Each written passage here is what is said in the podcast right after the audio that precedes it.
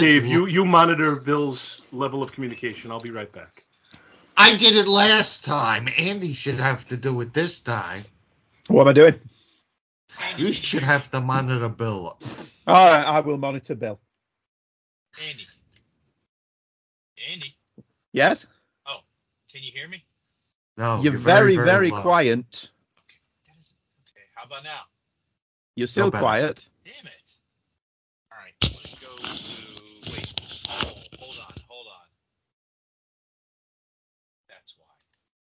How about now?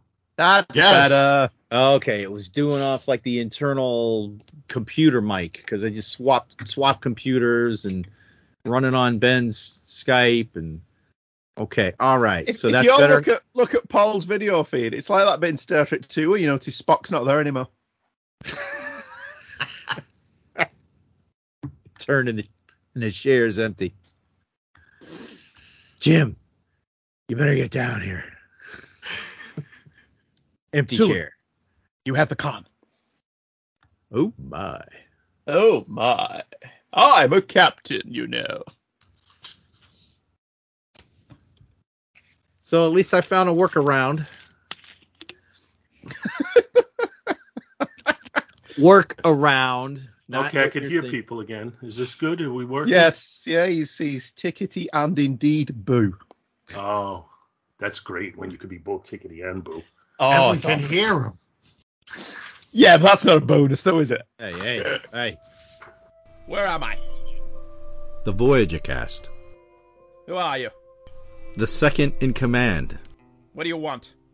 to cover every iteration of Star Trek. I will not watch Voyager, Enterprise, Picard, Lower Decks, Prodigy, or Discovery. My life is my own. By hook or by crook, you will. I am not a prisoner of your podcast whims. Alright, you want to do the prisoner? All right then. The Village People, an exploration of the prison. With Paul Spataro, Dave Pascarella, Bill Robinson, and Andrew Lewin.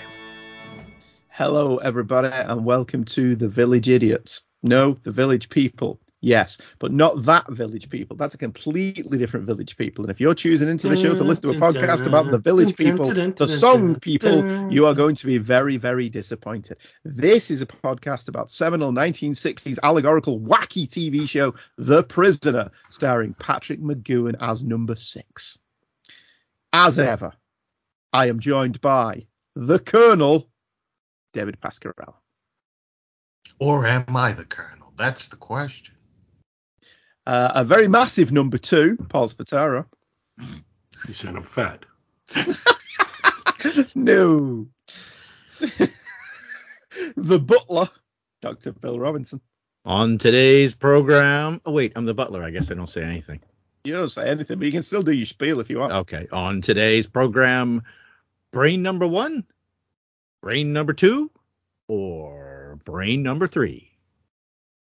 And I'm Andrew Leyland, and I was the double for Nigel Stock in this episode. This is the prisoner as you know him. This is the prisoner as he appears in Do Not Forsake Me, Oh My Darling. No one will believe that within this body lives the mind and personality of another man. The man you know as the prisoner. Who else could have given you that message? Couldn't you say? Nobody but you? We have met before, but you couldn't possibly remember me because the first time we met, I looked like this.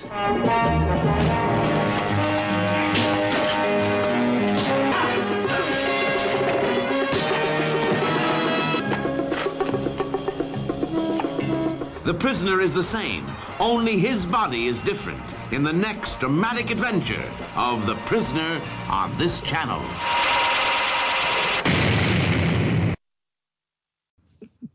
Do Not Forsake Me, Oh My Darling, originally broadcast on Friday, the 22nd of December, 1967 on ITV, broadcast on CBS on Saturday, the 3rd of August, 1968 in the United States of America. It guest starred Zena Walker as Janet, Clifford Evans was the new number two, and Nigel Stock was the Colonel, i.e., number six. Ooh. It was written by Vincent Tilsley and directed by Pat Jackson. The synopsis in my big boy's book of interesting prisoner facts runs thus The prisoner awakens to find himself back in his London house, but a stranger to himself when he looks in the mirror. You gotta get out of this leap, Al. What is this new process? And is the prisoner strong enough to retain his own identity? Which could be the synopsis to any of them. Well, and if you and if you look real quick, you could see Al in the mirror when he goes by the first time, yes. or at least Yes. some guy ducking out of the way. It is very much a prototype quantum leap. In this episode, which is not made clear from the synopsis, uh, number six awakens to find himself transferred via uh, Dr. Seltzman's mind transfer device into the body of a completely different actor, Nigel Stock, playing the Colonel. And that's the majority of the episode, largely because behind the scenes shenanigans meant that Patrick McGoohan was off filming Ice Station Zebra and was not around to film an episode of his own show. Okay. Okay. Uh, This is always fascinating to me. There's an episode of The Hulk where Bill Bixby's not in, which is interesting. Yeah. There's an episode. There's a couple of episodes of Equalizer that Edward Woodward isn't in because he'd had a heart attack, so that's kind of un- understandable. And then floating around, there's like an episode of The Dukes of Hazzard that John Schneider's not in, not the ones with Coy and Vance. I don't Mm. mean any of them. There's episodes of the A Team that Mr. T isn't in, and one that Dirk Benedict's not in. Now, on shows like that, you can you can kind of cover up with the other cast members, yeah. which is what but- they did. This doesn't have that luxury. there are no other cast members to pick up the slack. The butler. Well, there is the butler, yes, and he, he does have a significantly higher role in this one than normal, as in I don't think he gets a close up. Do you do you think they pulled this off? I do. As as one of the outsiders who's coming in looking at this freshly, uh, and I kind of knew that backstory already going into it, and I thought this is never going to work.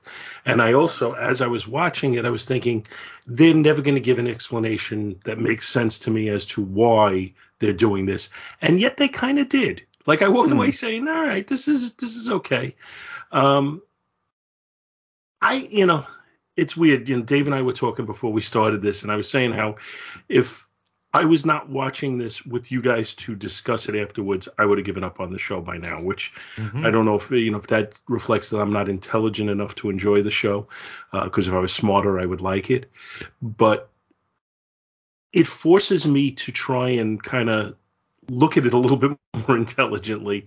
And I think if I was watching it on my own, I would probably be doing my usual multitasking and stuff like that, which would make me really just not appreciate any of the nuances of the show. But because I know we're going to discuss it, I'm watching a little bit more closely and I'm trying to understand even more so than I would normally.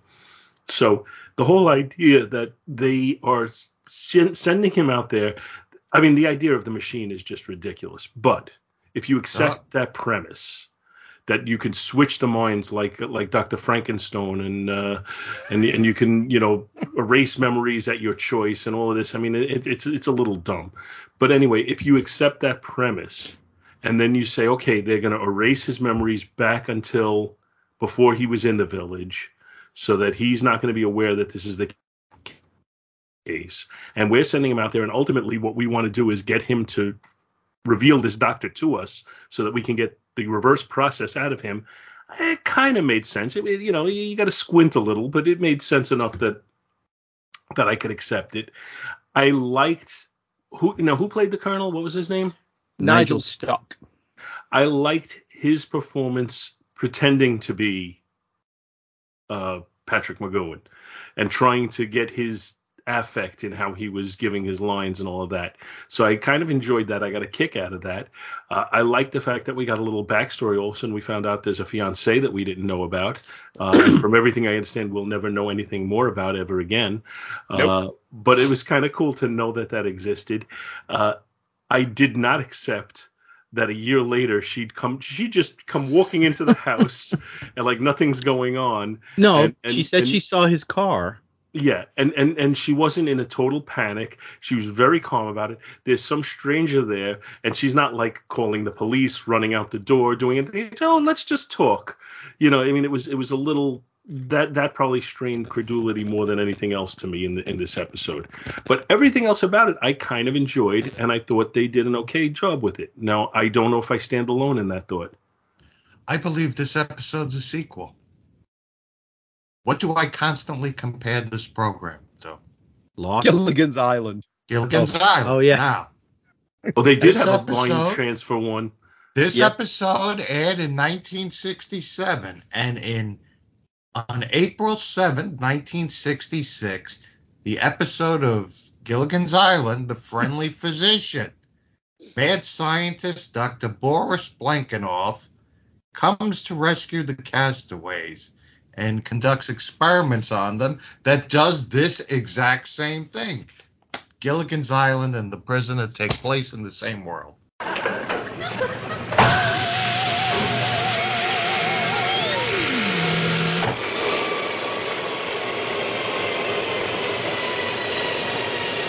Uh, hmm, Lubby, are you sure you're you? Well, of course I am. Well, then it's all right, except. Except what? Well, if you were still the captain, you'd be able to go to the steam room with me in the athletic club. So you're still on the island. How fortunate. For whom? We shall soon see. Igor, capture them. Capture them yourself. Igor, what has happened to you? I'm in here. Feels good. Ginger, quickly, into this cabinet. No, never. Come on, get in the cabinet.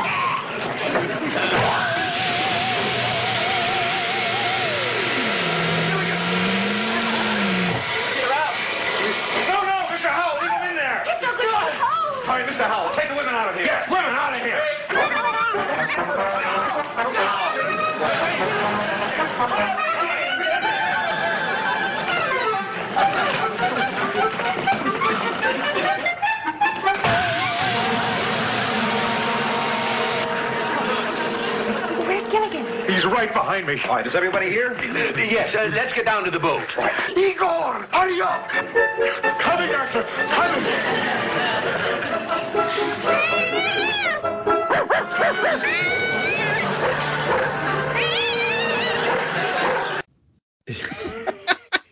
Is that is that the I rest my case. is that the evil scientist that is played by the guy that always seems to play Italian char- characters? He he plays that character and he plays the Japanese soldier that doesn't know the What? war is over. He plays Really? two parts Oh in Gilligan's God. Island. His name is uh, Vito Scotti. If you if you don't recognize his name, if you saw his face, you'd be like, "Oh yeah, I've seen that guy." He was the baker Plenty. in The Godfather. Was he? Yes. Gilligan's Island, The Godfather.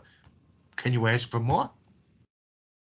There's Seven degrees of separation. Yeah. I, I, I come back I come back to the Flintstones episode when they were transferring minds and it was Len Frankenstone and, and he's, he's like something keeps telling oh they had, and they had the, the the little assistant doctor who was uh from Ben Casey uh what's I can't think of what his name is but the guy who played Gunga Din anyway uh I know. you know he was like Len why are you doing this He's like, something keeps telling me be a mad scientist be a mad scientist that's that that was what I kept thinking of while I was watching Len, Len, don't do it. Release the patient. Stop bugging me, Zero. I've just got to be a mad doctor.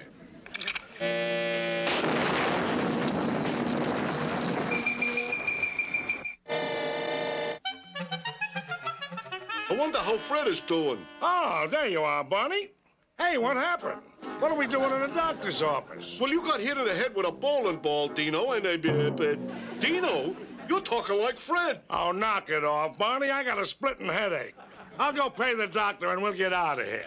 Hey, Doc, what do I owe you, pal? Gee, maybe I ought to see the doctor. I could have sworn that was Dino. Oh, Barney, I'm so glad you're still here. How's Fred? Yeah, how's his head? His head? Well, uh, uh, that's bad enough, but uh, what really gets me is his tail. Tail? What are you talking about? Why don't you call him and see for yourself? Oh, Fred, it's me, Wilma. Are you all right?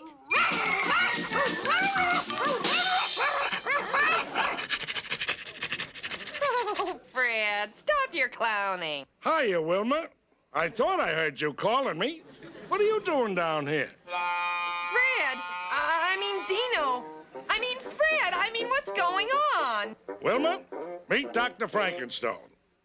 How do you do, madam? You, you, you! What have you done to my husband or Dino or whatever the case may be? Go ahead, Len. You wanted to be a mad doctor? Now give the poor woman an explanation.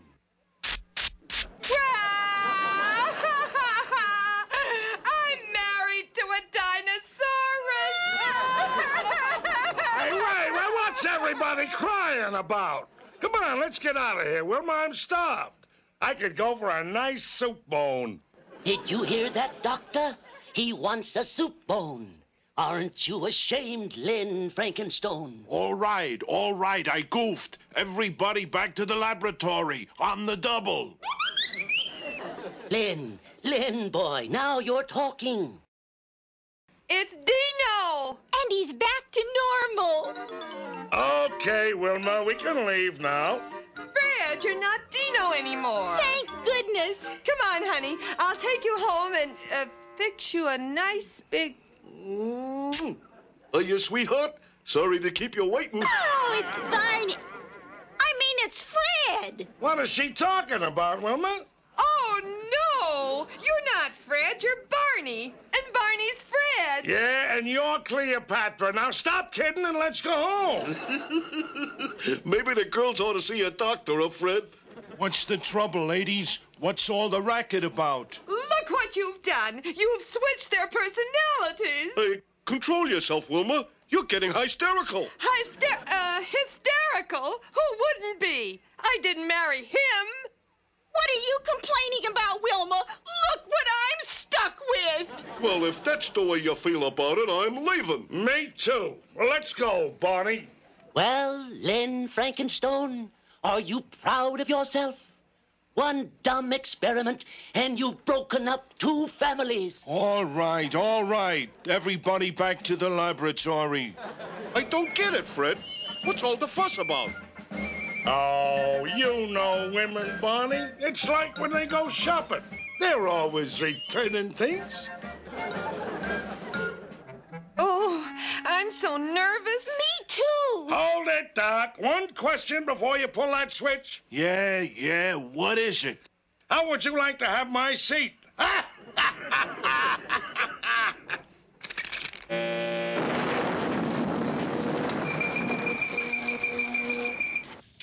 No, I- I still, I I like I said, I still got a kick out of it. I agree with you. I think they pulled it off as well as they could with two minor problems. One, Nigel Stock's a great character actor. I didn't buy him as a lead. I certainly didn't buy him as a substitute for Patrick McGoohan, who is very charismatic and commanding. This role, and this is my recast for the episode, should have been Edward Woodward. Edward Hmm. Woodward would have been brilliant in this because this is just before he did Callan and became a big star. So Edward Woodward would have been a much more charismatic choice. And that's my recast choice because God, the number two in this episode is boring. Oh my God. But it's not really given a great deal to do. So I don't know that any actor could really have done anything with this. I I thought it was just me. I did not like number two at all, and and I had like no real inkling, or it's just like he is just so vanilla generic. I just Yeah. don't care. So are we going to do our who does number two work for right now? Well, I was thinking who. Well, yeah, yeah. Well, let me just say a few things about the episode pro- proper. So going into this, this is one of the ones I've not seen a lot of times when I have tried to do a rewatch, and I didn't really remember a lot. I mean, I knew the general plot, but it, when it started, I, I was thinking, wow, is this really just going to be a clip show? You know, Yeah. with- yeah, and I Oh, was I've like- got I've got a couple of notes about that that we'll get to when we do final thoughts. Y- yeah, I was like, oh, but as it went on, and I, I was like, you know what, this is better than I thought it was going to be, Hmm. and better than I remembered it. Now, take that for what it is. Let's go on to our recasts.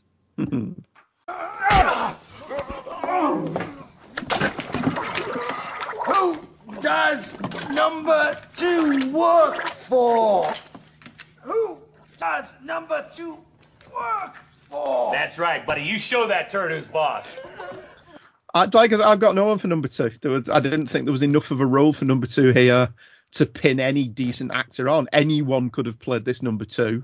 Yeah. Anyone apparently did, and it wouldn't make any difference. I mean, even a more charismatic actor probably couldn't have done anything with this version of number two. So my recast was Edward Woodward. See now, I wanted to have a recast uh, just just to be just to be silly, and I would want to see, of course, uh, uh, Terry Thomas. That's number six. I say, old girl. I say, old boy. It's me, your fiance. no, really. Well, I took my assignment seriously and I picked two number twos. I picked a vintage number two, which was Richard Hurd, and I picked Oh, yeah, a, mod- yeah. a modern one, Jeremy Irons.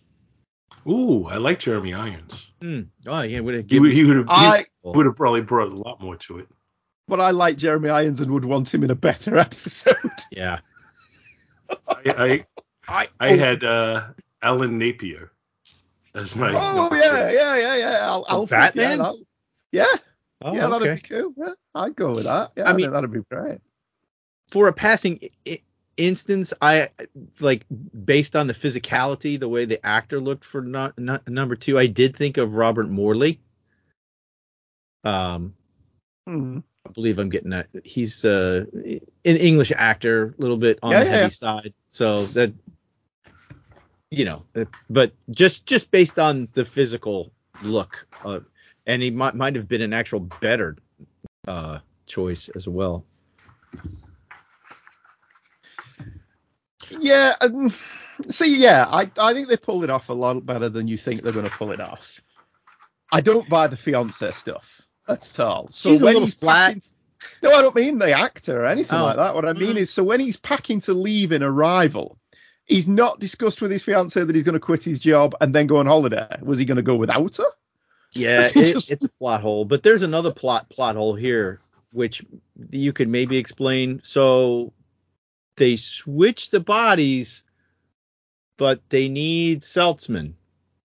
Why? Yes, because they don't know how to switch them back. Well, that's. I mean, it's not explicitly said, or I didn't pick, pick it up, but yeah, I'm guessing they need him to switch it back. Yeah, they've they've got the procedure for the body swap. They Okay, haven't guys. got the procedure for switching it back. Okay, so you take you take the guy that's in the one chair and then put him in the other, and then take the other guy and put him in the other chair, And, and, press then the you turn button. the machine on. Yeah, but the, that that's the thing though. They need Seltzman in the middle.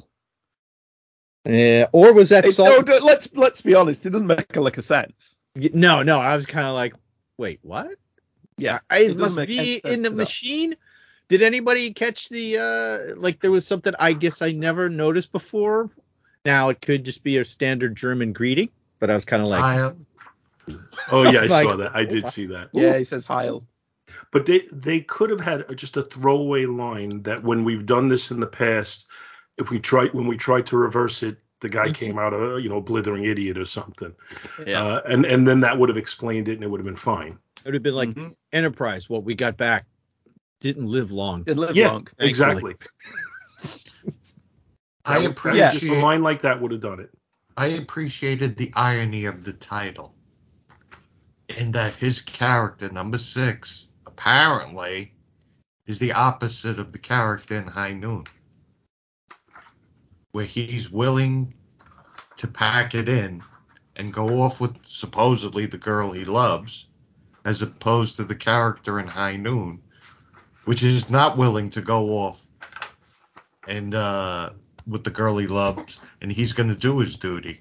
Well, aren't the concerns that he's not willing to go off and that he's going to somehow do them harm?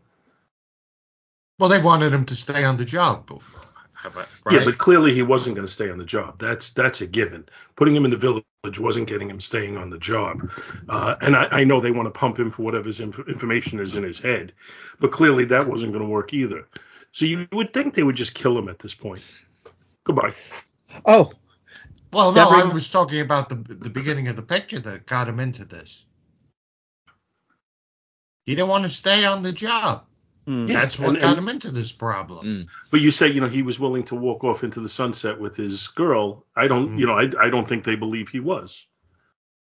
So no, they still they still whether he's going to do that or not, he's still a massive security risk. I don't think there is any walking off into the sunset with your girl in Well, this line. clearly work. there's not. No, I don't think there is either. Well, So well, that Paul, you, confused you you've often said, you know, hey, uh, you know, they would have they would break me pretty quick. Lived in the village doesn't seem Oh. so bad. We saw what happens to to you, Paul, when you come to the village. Oh yeah, this guy told us everything in three days. Yeah, we're gonna wipe his brain and send him back. He's out No, of I just I would just be working in a little flower shop or something. no, no, no. They're gonna be like, uh, no. I'd be wearing a big button with a with a bicycle on it. Those people have the union jobs. You're not getting one of those. You're It- getting but- wiped but and sent back. That's, that's the other thing. I said, you know, thinking if if their fear is that he's gonna, you know, reveal information that he information that he shouldn't, they could just wipe that out of his mind and, and move on. Now they have the means to do that. Hmm. But maybe know, it Paul- works on how strong his willpower is. They may be concerned they may not be able to wipe his mind. See, Paul, just like I got you to sing, and now what you just said when you said information, you will do that for the rest of your life because every time somebody says the word information, I usually have to go information, Information. information. Information. So it's good to see that that is uh, seeped into your that the, the village is doing its job and working its way into your subconscious. But I also say human Well, you, and well, I- radiation. exactly. So there's there's some interesting behind the scenes stuff in the book that the writer of this one actually doesn't thinks it's a dumb idea. But he was given the basic premise as a fait accompli because McGoohan wasn't available. Mm. So he basically handed in a script. He had two and a half weeks to work on the script, which he did. He handed it in. And then all the rewriting had to be done by David Tomblin because they just didn't have the time to give it back to the original writer. So there's not a lot of changes when you flick through the difference. It's mostly dialogue alterations and having to rewrite the beginning because the beginning, the title of which was Face Unknown, had McGoohan in it, had six in it. And obviously that wasn't going to be possible. So the entirety of the opening is stock footage from another episode, but it's an episode you guys haven't seen yet because of the way they were released and the way we're watching them. The way we're watching them is actually interesting because the way Bill's picking these because of that order, I don't know what's coming next. And hmm. the way you've rearranged these is good because it means all of the back end, the off concept ones, are better spread out throughout the series.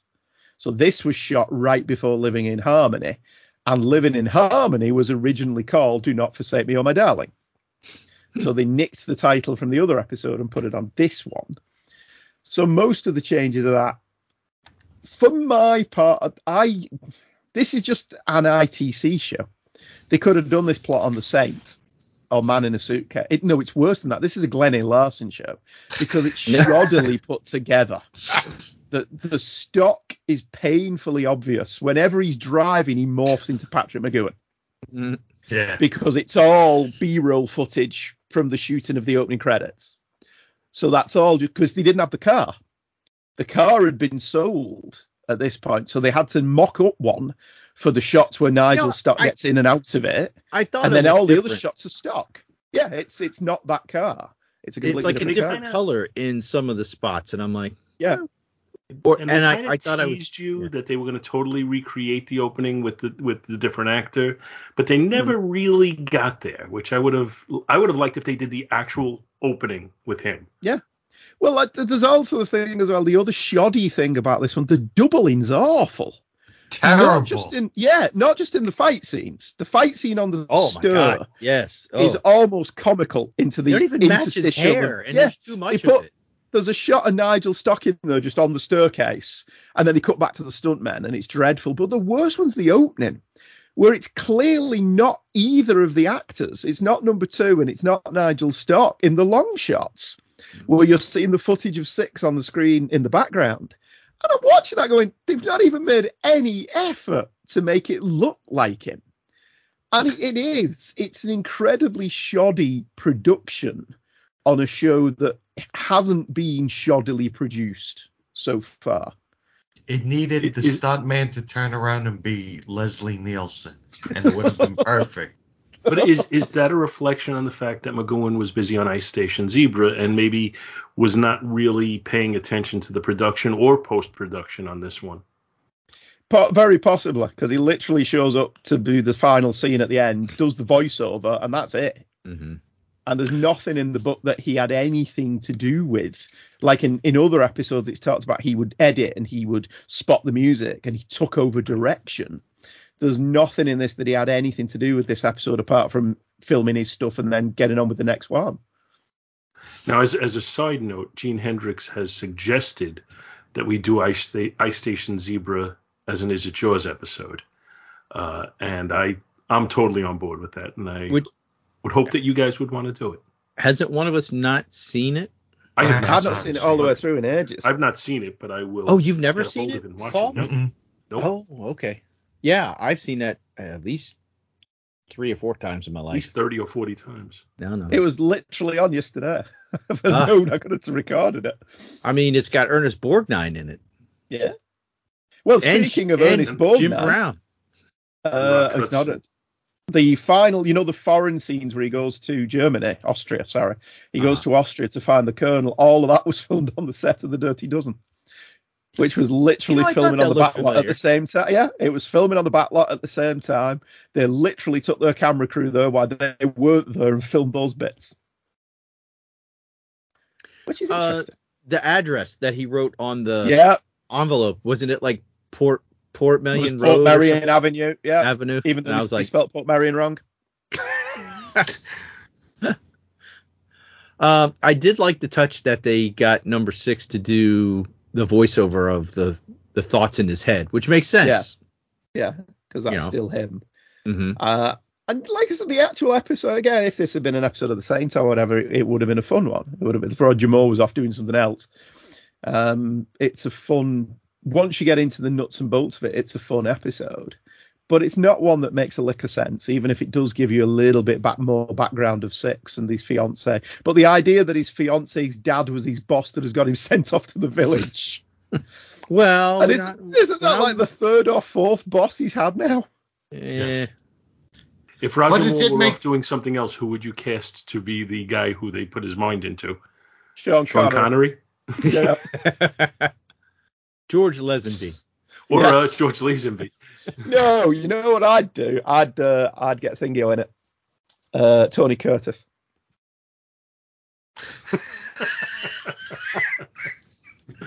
that could that could be funny.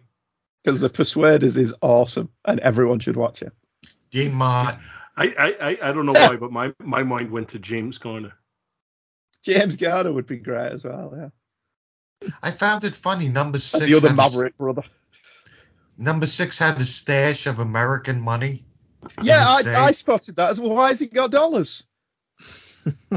They're not our pound, our currency is all different sizes and colours. That's dollars. What the hell has he got dollars? Well, he's going to Austria, isn't he? Dollars? He Mm. needs euros. That's what the prop guy had available. Yeah, and they probably thought no one would notice, even though you don't even have to freeze frame it to see that it's it's dollars. So I, I didn't get that at all. But also that movie, does he not have a real TV? yeah, I was like, wait, wait a minute. That TV doesn't look real. And it's the same TV that is in his village quarters. Now I know they've made his quarters in the village look like where he lives at home, Mm-hmm. but it's the same fake TV because I think Oh. we've noticed the fake telly before. What kind of shoddy place does he live, or what kind of cheap safe does he have that he's got to worry about if uh, the rats have gotten in and eaten the money? Oh, see, I took that. I took that to mean that you know, like oh, they went in and took his money. Okay, all all right, all right. I will let that one pass. Yeah, I Hmm. didn't think of that. Oh, uh, You, I, you don't have a rat problem in your safe, Bill? I, I don't have a safe. Notice I didn't say I didn't have a rat problem. I Bill have just leaves the money in his TV. exactly. It's perfectly safe there. Remember how heavy those TVs back then then were? If you had Yeah. to move that thing. and he just moves it with one hand. Whoosh. Um, so, so we've got these 26 photos, and we can't figure out the uh, what's going on with these. Wow, what a great spy group you guys are! You couldn't figure out. Uh, hey, let's let's overlap these and see. Oh, look at that! There's an image. Oh, oh yeah, spy my I, I, ass. I think as well, it, it wasn't just overlapping them so much as Well, they you had to have the special lenses, ones they had. Yeah. but any spy agency worth its salt would have already probably figured that out. I mean, Yeah, but we Well, don't have an episode whatever. then. Unless you killed all the really good spies who wanted to Yeah. retire. that's true. you, you've sent them all to the village.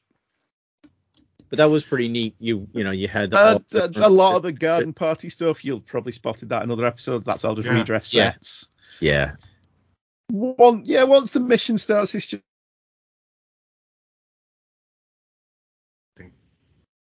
We lost Andy. No, the village took him.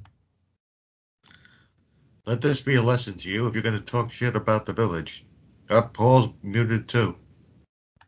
Bill, it's just you and I. No, I was just muted, but they uh, they took Andy's mind and put Oh, it into Bill's body. Wait, apparently, he's back. I'm back. Finish your thought. I never really went anywhere. It's it's a good standard spy show episode from 1960s of a show that also has a science fiction bent. So like I said, The Saint or anything like that could have done this. It's there's nothing inherently prisoner about it until the ending. I thought the ending was good. That it's Professor Seltzman has conned everybody. Mm-hmm. and he's now walking off in a body that hopefully is going to last him another 40 odd years and he can just disappear and carry on with his experiments I thought the ending But- was the, the end the Twilight Zone type ending That's what I was slightly gonna say. redeemed it. I was say it's a little Twilight Zone-ish. yeah, but he's flying off in the helicopter that we've seen them control ah, I said the same thing to Angela. Do they not know where he's going to land? Well, I, I mean, he could like knock out the guy that's next to him and just take over the helicopter and fly anywhere. But you'd think they'd have a tracking device? They could control it. Blow it up. no, they don't want to blow it up because they want his process. But yeah, I mean, you just gotta go like, ah, just pay pay no attention to that little thing. That yeah, it's like, aha, he It got could- away. It could have been uh, the terms of his deal could have been that right you don't I don't tell you what the helicopter pilot is taking me until we're up in the air because I don't trust you guys. Mm. Uh, but the and the the I like the ending as well. The colonel's dead. Mm. so we, we go through Nigel Stock as the lead of this entire episode and they just kill him. Yeah. Yep. Poor guy. So I No felt a little bit sorry people. for him. Yeah, And then- well, yeah, it's good way of not paying his pension. Yeah, At least he doesn't have to get stuck in the village. Yeah, that's very true. yeah, So but they I- do I- have to pay his pension. They're gonna pay it to Seltzman. No, he's not going to be going down under his own name, is well, he? He's going to true, too, adopt yeah, a new because, name. Yeah, because he wouldn't know the bank accounts. Yeah, that's true. and he'll have Seltzman's handwriting, Mm. as we established that, That was- earlier on. Yeah, that was kind of a strange thing. And then apparently Saltzman is enough of a handwriting expert that when he shows it to him, oh yes, Yeah. okay, I totally believe that's you. I completely I believe that buy it's this. you. But Wouldn't, wouldn't but to handwriting be be, fair, muscle Seltzman memory? knows about the mind transfer device, so it's you know he he's going to be more open minded to it anyway. It's not like the fiance who's sitting there saying, you know, what the hell are you talking about? Although she clearly kind of accepts things too quickly to me. Maybe from her father she's seen stuff that would turn you white. Mm. Her. Oh, sorry. All right, so we rating, or do we have any more points? Um, I like Yeah, the I- tracking, the tracking with the homing device, like James Bond's car in Goldfinger. beep beep beep. Oh, that thing is horrible. and, and then you get close. Beep beep beep beep beep beep beep beep. Oh, it was nice the way uh number six six slash the colonel took down the guy that was like, yeah, who who are you? Yeah, yeah, yeah. Oh, uh, should we talk about when you went to Paris uh, in uh, in 1958? And We'll talk no further. Which they did in the James Bond film, didn't they? Where he, he says to M, should for that the oh which one is it? Is it a Connery one or a Moore one? Where he says to M something like, "At that time we were in Japan." That, that that's enough. 007.